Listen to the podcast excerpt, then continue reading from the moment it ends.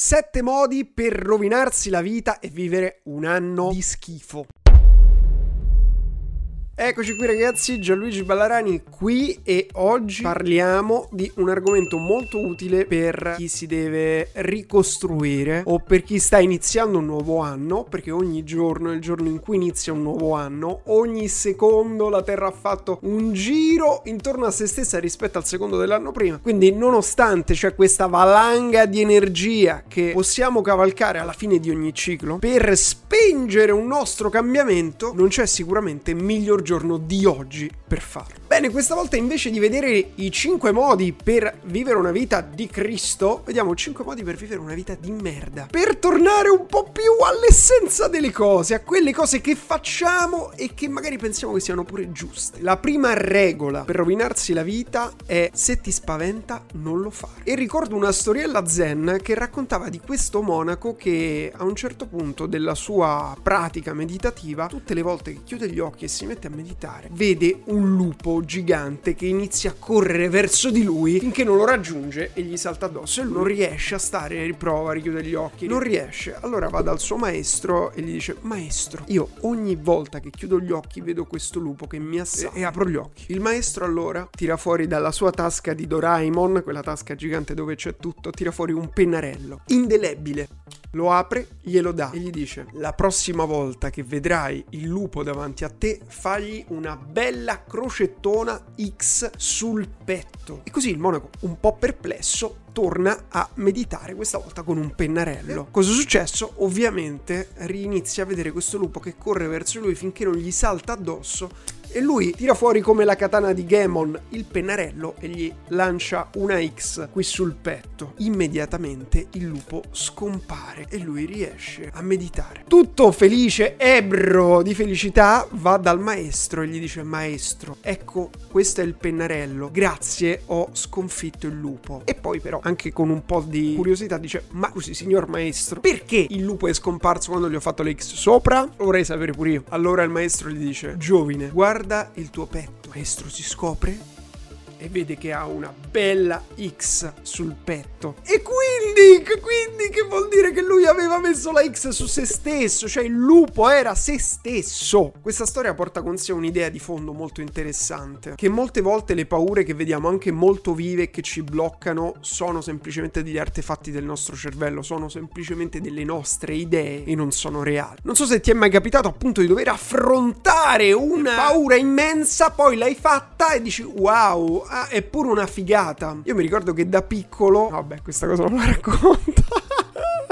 la paura è un'emozione che noi viviamo sotto forma di sensazione, perché ok, la paura, come capiamo che ho paura? Perché magari mi viene un nodo alla gola, magari mi vengono i brividi, ho un dolore al petto, non lo so, c'è un modo in cui una sensazione con cui noi riconosciamo quella paura. E non voglio essere uno di quelli che dice eh, non devi avere paura, non bisogna avere paura, perché è impossibile. E poi perché le paure sono un modo in cui il nostro corpo si manifesta a noi. È anche vero che la nostra macchina biologica che si è formata formata nella forma che vediamo oggi, splendido Homo sapiens, centinaia di migliaia di anni fa, se non di più. Quindi quelle che erano paure, quindi messaggi del nostro inconscio per fare qualcosa, tipo vedo il leone, scappo, vedo la tigre, scappo, non prendono in considerazione lo stadio evolutivo a cui siamo arrivati. Quindi nonostante io posso sentire una fortissima paura, nella maggior parte dei casi oggi non sto rischiando la vita. Non c'è una tigre che mi mangerà, però è sempre un messaggio che ci arriva da dentro, a cui magari magari dobbiamo prestare attenzione. Quindi il modo migliore, se vuoi rovinarti la vita, ascolta ogni paura e fatti bloccare dalla paura. Se invece vuoi fare qualcosa di un pochino meglio, puoi ascoltare la tua paura e andare a capire da cosa viene questa paura. È una paura positiva o è una paura negativa? È una paura buona o è una paura cattiva? Ovvero è una paura che ci sta mettendo in guardia da un pericolo reale o è una paura infondata? Anche solo il fatto di provare a indagare sulle nostre paure, almeno per me è stato così così, ti dà modo di affrontarle. Un approccio interessante che ci può essere utile quando ci troviamo ad affrontare una paura è quello di semplicemente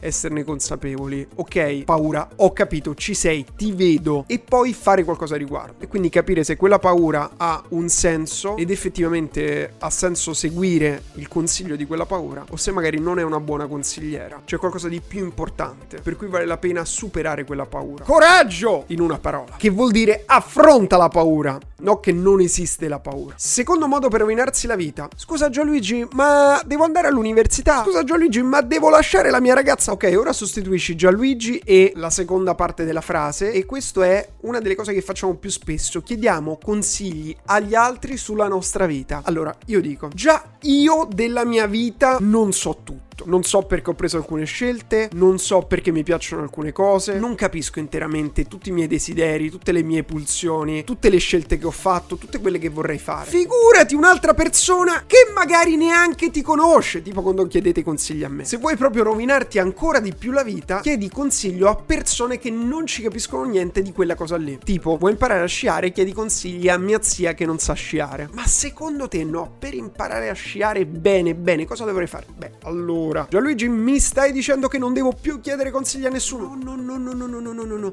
respira. Quello che sto dicendo è che nella maggior parte dei casi io non posso sapere qual è la cosa migliore per te. Come nessun altro lo può sapere, solo tu puoi capire qual è la cosa migliore per te. Chiaramente non vuol dire chiedere più agli altri. Basta, mi chiudo dentro una torre d'avorio e non parlo più con nessuno. Anzi, devi fare l'opposto, andare in esplorazione. Poi io dico devi fare, poi tu fai come ti pare. Io parlo sempre a me quando parlo a te. Andare in esplorazione. E quindi ci sta che parli con altre persone, fondamentale. O ti leggi dei libri, o ti segui dei corsi, o ti guardi dei video, o vai là fuori a scoprire il nuovo territorio, magari parlando con persone che effettivamente hanno fatto quello che tu vuoi fare. Ma poi lascia emergere da dentro di te qual è la tua via. Ed è normale, normalissimo ragazzi, è normalissimo, che non vedrai più avanti magari di due o tre passi che devi fare, viviamo tutti in questa condizione, ma intanto vai avanti nella direzione che tu senti la migliore per te stesso. Terzo modo per rovinarti la vita, non fermarti mai, non te tenerti neanche un secondo libero. E non intendo dire non svagarti, anzi svagati un botto, riempiti la testa con serie tv, Netflix, videogiochi, parlare con amici, andare al parchetto con gli amici, si può fare adesso, non lo so se si può fare. Però non rimanere neanche un istante da solo con te stesso a Y asterisco qualsiasi cosa. Questo è il modo migliore per essere trascinato dalla vita e dagli altri. Ci prendiamo sempre meno momenti per noi stessi ogni tanto mi accorgo di essere in uno di questi loop in cui la mia giornata è così piena dal momento in cui mi sveglio al momento in cui vado a dormire che non ho neanche il tempo di fare una cosa che vorrei fare al di là di quelle che devo fare. Oppure in altri periodi mi è capitato che avevo bisogno esattamente dell'opposto, quindi di non avere responsabilità o svagarmi, che praticamente ero diventato una sorta di turbina di intrattenimento, quindi mi guardavo dalla mattina alla sera serie tv o giocavo tutto il giorno o guardavo la feed di Instagram. Chiaramente non serve serve Gianluigi per dirti che nessuna di queste due cose è la via ottimale. Tra tutto questo però non è il discorso del bilanciamento quello che volevo affrontare, è l'idea di ritagliarsi del tempo da soli con se stessi, senza input. Input può voler dire una riunione, lavoro che devo fare, un gioco, un film, musica, lasciare dello spazio per le mie idee, per ascoltare me stesso. E questa cosa qui si può fare in tanti modi, ti puoi fare una passeggiata, è il modo sicuramente più semplice semplice per prenderti del tempo da solo, oppure semplicemente ti puoi fermare e riflettere. E qui entriamo in tutto quel campo che viene chiamato meditazione, che ha molto a che fare con il prendersi del tempo per sé e semplicemente osservarsi, anche da dentro, occhi chiusi, non è che devi stare occhi aperti, ma osservarsi, ascoltare i propri pensieri, concentrarsi sul respiro, ci sono tanti tipi di meditazione, non voglio stare qui a parlare di meditazione, magari ti lascio qualche riferimento in descrizione. È come una deframmentazione del disco, se ci capisci un po' di informatica, proprio permette di rimettere in ordine le idee, di esplorarle o semplicemente di riconcentrarti su di te. Metodo numero 4 per rovinarti la vita. Non porti obiettivi. Questo è forse l'anticonsiglio più scontato di tutti, ma proprio partendo dal punto precedente nel momento in cui riesci a dedicare del tempo a te, ai tuoi pensieri, all'elaborazione. Input, output quando parliamo, elaborazione quando processiamo le informazioni che si sia in modo conscio con una tecnica meditativa, quello che sia. Chiarirsi la propria visione, scriversi degli obiettivi, chiarire qual è il tuo paradiso in terra il tuo inferno in terra e quindi, quindi, quindi capire dove vuoi andare ha sempre a che fare con prendersi dello spazio per sé, per riflettere e decidere. Qui un corollario potremmo dire a questa regola è immagina un immenso cambiamento e metti tutte le tue energie per realizzarlo. Cosa voglio dire? Che soprattutto verso la fine dell'anno, quando facciamo i nostri buoni propositi, generalmente sono buoni spropositi, nel senso che sono spropositamente grandi o impegnativi e quindi all'inizio spinti da una forte motivazione riusciamo a fare dei passetti in quella direzione. Poi le nostre abitudini, anche la stanchezza o passa semplicemente la motivazione, ti riportano piano piano allo stato di prima. Pensa che da alcune statistiche il 90% delle persone che si mette come buon proposito di dimagrire ingrassa alla fine dell'anno. Cioè, com'è possibile questa cosa qui? Perché molte volte questi obiettivi sono un po' esagerati, superficiali. Esagerati, ovvero voglio perdere 100 kg in una settimana, in un anno. E qui c'è quella famosa frase attribuita a Bill Gates che ritorna sempre utile, che dice che la maggior parte delle persone sovrastima quello che può fare in poco tempo nel breve periodo, tipo in un anno voglio diventare ricco, e sottostima in modo eclatante quello che può fare nel lungo periodo, quindi in 5 anni, in 10 anni. Invece di porsi degli obiettivi gigantosi,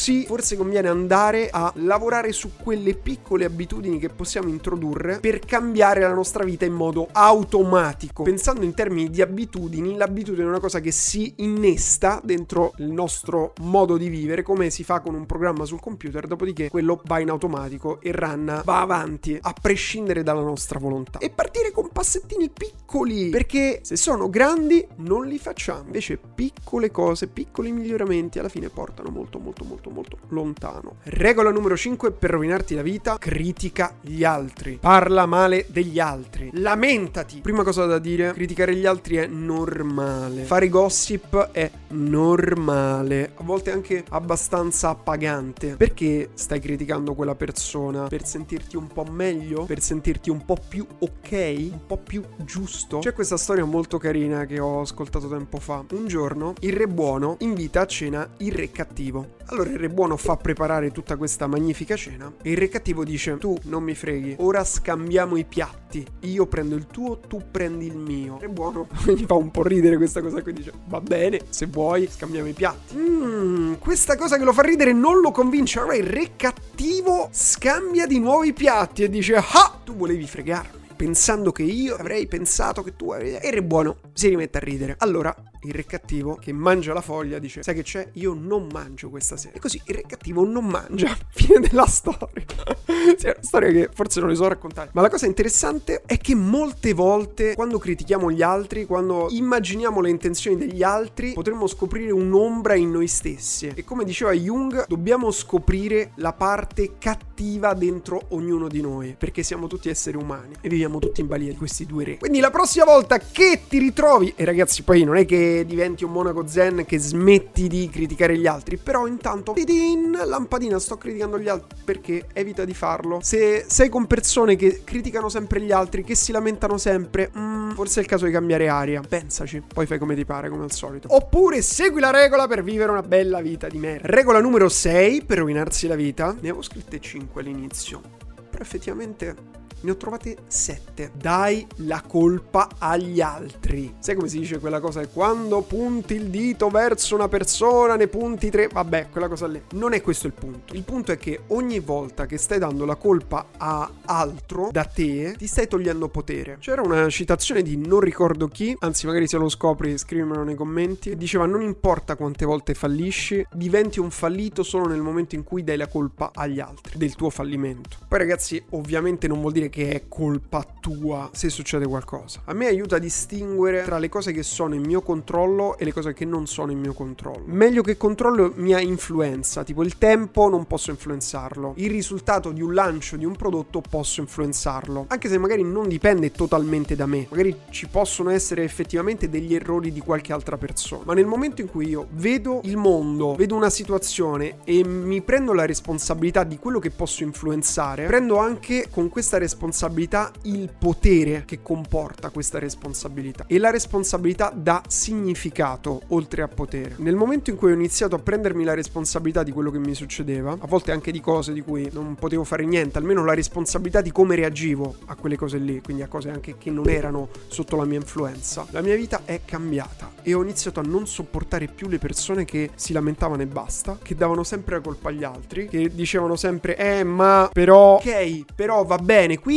cosa vuoi fare? Fanne qualcosa. Do something about it. Basta dare la colpa agli altri o ad altro. Assumiti la responsabilità. Oppure fai come ti pare, come al solito. Però non saremo amici, te lo dico. Sette, ultimo ma non ultimo. Adoro questa cosa, ultimo ma non ultimo. Allora lo potevi mettere prima. No, vabbè, ho messo un ordine sparso. Preparati fino all'eccellenza. Cioè lui, ma come? Questa roba qui mi rovina la vita, prepararsi fino all'eccellenza. L'eccellenza è una cosa meravigliosa, grandiosa, è la perfezione. Ecco, fermiamoci un attimo, la perfezione è un problema, perché la perfezione non esiste, esiste solo in una vaga idea dentro la nostra mente, è quindi irraggiungibile. Quindi ultimo, ma ultimo, è giusto che sia ultimo questo punto, ho cambiato idea, deve essere l'ultimo punto, perché è il primo, perché così te lo ricordi. E l'idea è che agisci in inizia, fa i, f a i, fai, lavora, parti. Se fai schifo a qualcosa è normale, è bene fare schifo in qualcosa, vuol dire che lo sai fare. Il primo livello di saper fare una cosa è farla da schifo e si migliora solamente continuando a farla da schifo su tutto. I primi passi che hai fatto su questa terra sei caduto, facevi schifo a camminare, proprio eri orribile, è inguardabile. Non so con quale cuore i tuoi genitori hanno continuato a dire prova ancora, ce la farai. Non è che sono stati lì a farti una testa, allora la prossima volta fermo, prima devi essere un mago prima di poter camminare devi capire bene tutto. Prendi, parti, cammina e vai. Poi ci sono chiaramente cose più complesse in cui l'aiuto degli altri può essere molto prezioso, ma tutto va avanti se continui a fare. E questa è anche una trappola dell'intelligenza, perché l'intelligenza e la comprensione molte volte ci fa sentire come se sapessimo anche fare. Invece sapere è diverso da saper fare. Saper fare, lo dice la parola, fare, lo devi fare finché non sai farlo. Saperlo ti basta ascoltarlo, leggerlo. Ovviamente le competenze su quello che dovrai fare sono molto utili, le informazioni su quello che tu dovrai fare, le istruzioni, ma se non le metti in pratica le saprai, non le saprai fare. Vabbè, tipo uno scioglilingua, ma è molto semplice. Devi fare, fai, inizia, va. Ora quando chiuderai questo episodio tu inizi, fai qualcosa, non lo so, fai qualcosa. Vabbè, questo era il settimo modo per rovinarsi la vita. Prepari tutta la vita per una guerra che non combatterai mai, perché per quando sarai uscito dalla tua grotta la guerra è finita, oppure tu non esci perché nel frattempo no, è sopraggiunta la fine della... Bene ragazzi, queste erano sette idee, sette strategie per vivere un anno veramente di schifo e rovinarsi la vita. Quindi ti consiglio di non seguirle, anzi prova a rifletterci, prova a vedere quando questi comportamenti li stai adottando, magari anche a tua insaputa, Dang! Accendi la luce, metti l'attenzione e prova a vedere cosa stai facendo. Fermo, alto là. Questo è uno dei sette modi che Gian mi aveva detto che avrà ragione Gian. Metti in dubbio pure questo. Forse no, forse sto dicendo tutte panzane. Ma intanto facci caso. E poi magari Vedi tu se farci qualcosa di buono o no. Bene ragazzi, cosa importantissima, momento di silenzio, assicurati di seguirmi sui social. ok, forse non era così importante, ma è importante per me e se vuoi altri contenuti come questo è importante anche per te. Quindi fai, hai subito qualcosa da fare, vai a mettere il mi piacione su Instagram, su YouTube, sul podcast e noi ci vediamo nel prossimo episodio. Ciao!